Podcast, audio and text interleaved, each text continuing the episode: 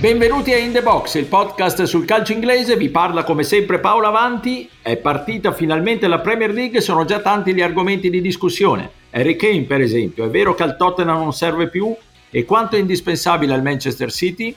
E poi parleremo anche del buco nero in cui è finito l'Arsenal e infine in questa puntata celebreremo anche il ritorno festoso dei tifosi negli stadi.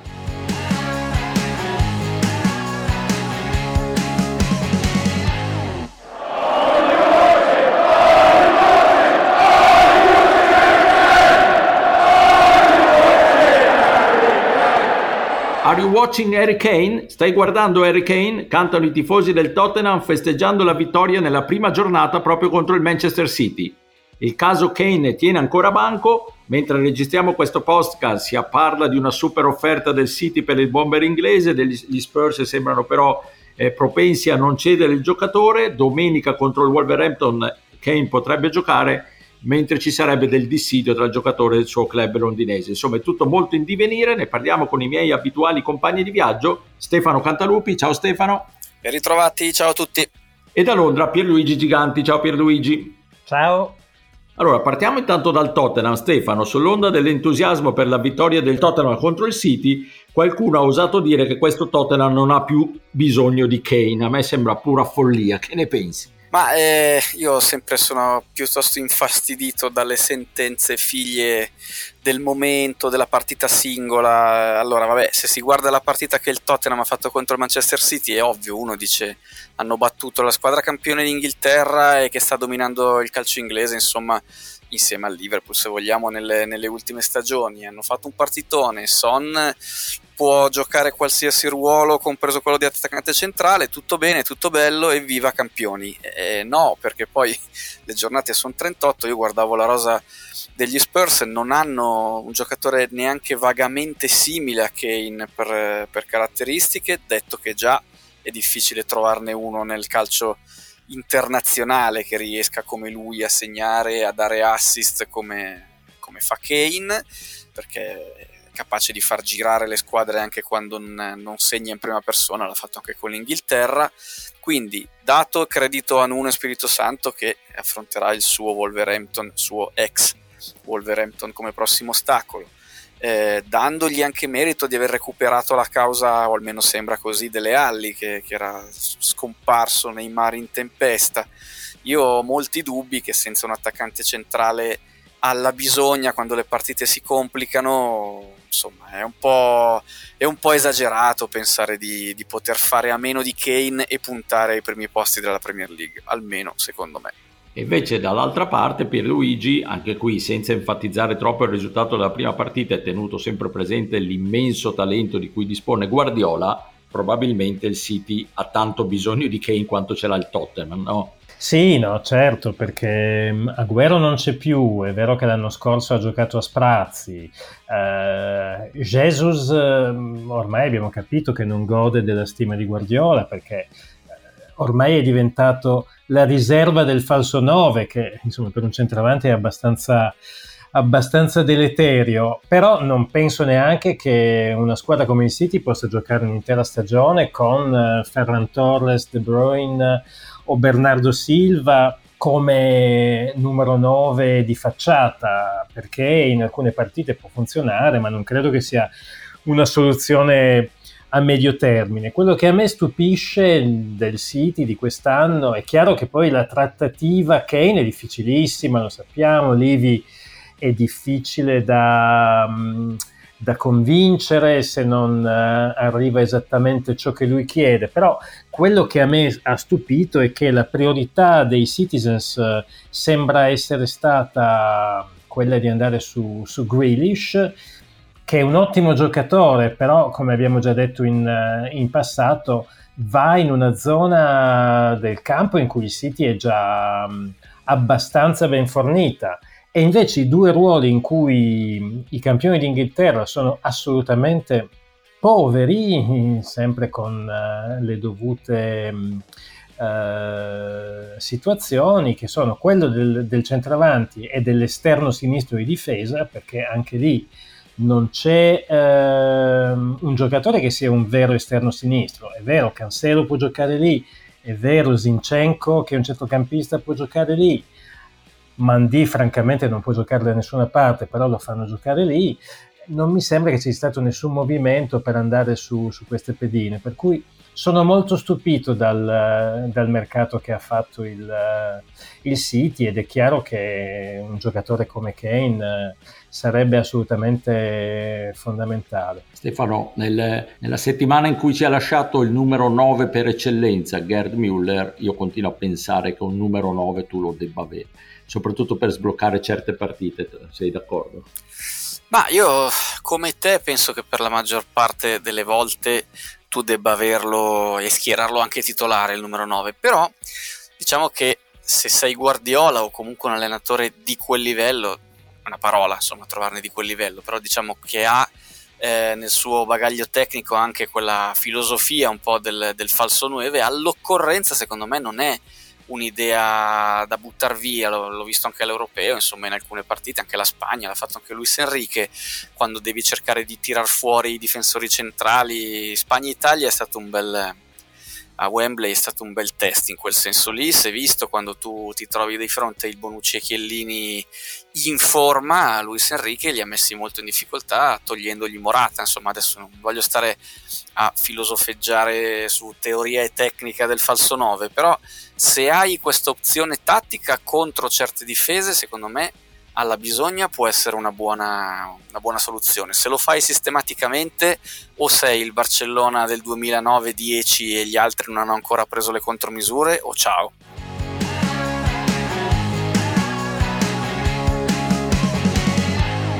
Up opening here, high boot, half-hearted appeals for a penalty, and they grow actually from one or two players. It was Umbuemo down the left-hand side who tugged it back, and the shot from distance leads to Brentford's first ever Premier League goal. Era davvero difficile immaginare una partenza peggiore per l'Arsenal sconfitto nella prima giornata sul campo del Brentford. Intendiamoci, il Brentford a nostro avviso ne farà altri di colpi del genere, ma quello che ha colpito è il modo con cui i Gunners hanno perso, senza Aubameyang e la casetta esclusi da Arteta e probabilmente in partenza, con il ventenne Balogun, unico attaccante in campo, senza mai davvero entrare in partita. Una disfatta e la previsione di restare a zero punti dopo tre partite, visto che il calendario adesso vede come avversarie Chelsea e Manchester City. Pierluigi, notte fonda come al solito.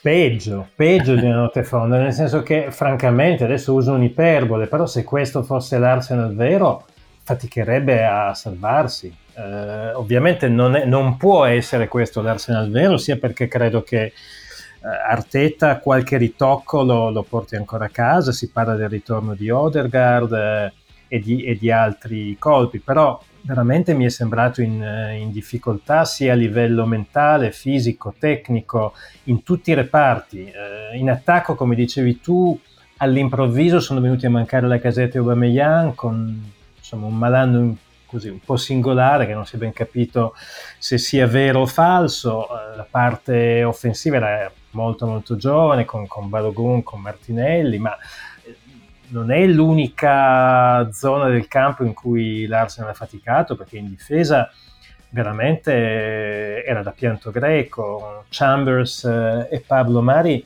non mi sembra che abbiano le qualità per giocare a questo livello. Ben White è bravo, però è più bravo a far ripartire l'azione e secondo me lascia ancora parecchio a desiderare nel gioco aereo e in fase di marcatura.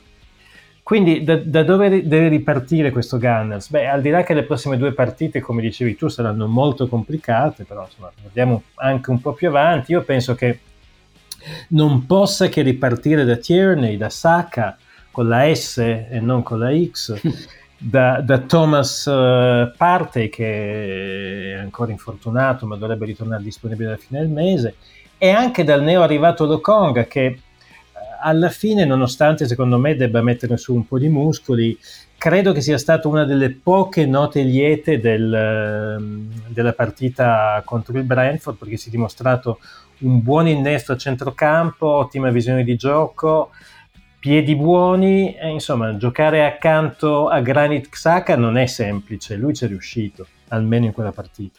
No, infatti, poi Stefano, a me colpisce lo stato confusionale della dirigenza, eh, Ciaca che era in vendita, era già piazzato, poi non è, andato, non è andato in porta alla trattativa, gli hanno rinnovato il contratto a lungo termine, gli hanno dato la fascia di capitano. Cioè sembra certo. non esserci un progetto. Cioè. Sempre creduto ovviamente esatto. in, in, in esatto. Granit, esatto. che però colgo nelle vostre parole una scarsa fiducia nelle sue qualità ad altissimo livello. In realtà, no, ne avrebbe. Eh, ne vabbè, a parte che è un'espulsione sempre pronta ad accadere, purtroppo, sì. perché eh, ogni tanto diciamo che non si contiene. Secondo me ha fatto anche un buon europeo, ma al di là di quello.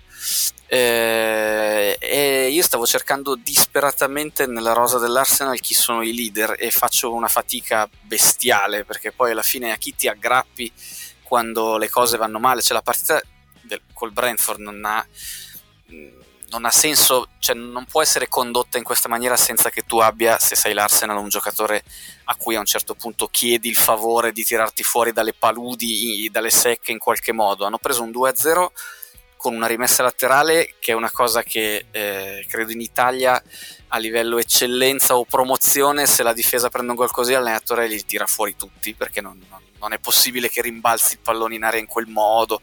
Cioè, vabbè, ma quello può anche essere un infortunio, ma poi non c'è mai il giocatore, diciamo, a cui ti aggrappi per cercare di reagire. Che è uno dei, dei pochi che ha almeno carattere, ecco, poi ce l'ha a modo suo, quindi possiamo parlarne lungamente. Gli altri faccio veramente fatica. Mi dispiace per giocatori anche, per esempio, come Smith Rowe, che diciamo in un'altra epoca di Arsenal probabilmente poteva crescere, eh, raggiungere il suo massimo potenziale e capire anche che giocatore è, perché io lo vedo ballare tra vari ruoli, ma in questo Arsenal rischia di, di bruciarsi, insomma, di, di, di, fare una stagione che gli mette più dubbi che certezze, ecco. però è presto, siccome prima facevo il fenomeno dire una giornata non basta, adesso vediamo un attimo cosa succederà contro le due big e magari c'è qualche segnale di risveglio. Non credo che Odegar basti, anche se è un bel giocatore, perché fa parte di questi giocatori che hanno tutti molto talento, anche Martinelli stesso, è un giocatore che piace, però eh, poi però qualcuno deve tirare la carretta. Ecco.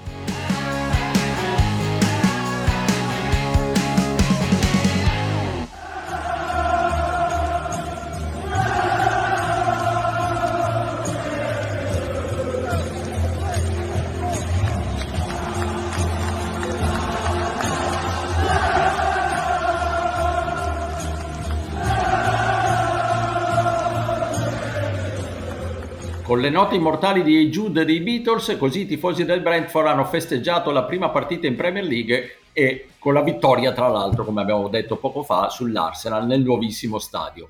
Ma è stata festa un po' dappertutto, atmosfere bellissime, Carroll Road per il ritorno del Norwich in Premier, al Tottenham Stadium con il famoso muro, la nuova curva, il nuovo settore dei, dei tifosi più caldi degli Spurs che traboccava di entusiasmo, a Old Trafford e così via in tutti gli stadi. Insomma, Pierluigi, bellissimo rivedere i tifosi, bella atmosfera e anche per quel che vale dai dati di una giornata una ricaduta anche tecnica su, su, sui risultati proprio. Sì, la, l'atmosfera veramente bella, quasi quasi non ce la ricordavamo più perché insomma è stato un lunghissimo anno e mezzo ed è proprio vero che le cose belle le noti di più quando ti mancano. In parecchi stadi si è visto quello che tu dicevi, per cui da quel punto di vista chiaramente un, un grandissimo passo in avanti e credo anche che sia una cosa che possa comunque dare ancora maggior ritmo e maggior dinamicità al gioco perché in alcune partite giocate a spalti uh, vuoti secondo me sembrava quasi di stare in una corsia d'ospedale mancava mancava quell'intensità che a volte il pubblico ti, ti può dare. E infatti, come dicevi tu, anche qualche estratto numerico da questa prima giornata, per quanto si debba prendere con le pinze, perché comunque sono soltanto 10 partite, però insomma abbiamo visto 3,4 gol a partita quando negli scorsi due tornei ci si era fermati al massimo a 2,72, quindi già un notevole passo in avanti. E poi anche dal punto di vista del favore per le squadre che giocano in casa, abbiamo visto 8 vittorie su 10, 80% delle partite finite con uh, la vittoria del, um, di chi ospitava quando eh, l'anno scorso questo dato sulle 38 partite del campionato era soltanto il 38%. È chiaro che l'80% non rimarrà, sarebbe folle, però secondo me è, un, uh, è una percentuale che sicuramente uh, verrà migliorata rispetto a quello che era l'anno scorso.